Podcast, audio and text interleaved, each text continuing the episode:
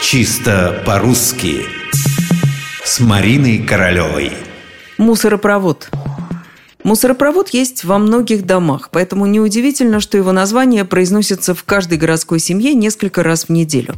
Стало быть, произносить надо правильно.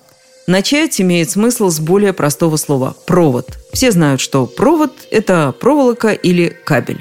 С ударением тоже все ясно. Провод, конечно.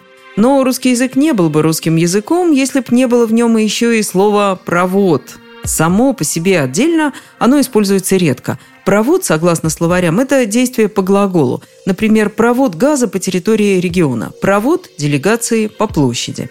Такое услышишь нечасто, зато провод любит становиться частью сложных слов. И вот тут-то ему раздолье. В этом качестве оно встречается как раз очень часто.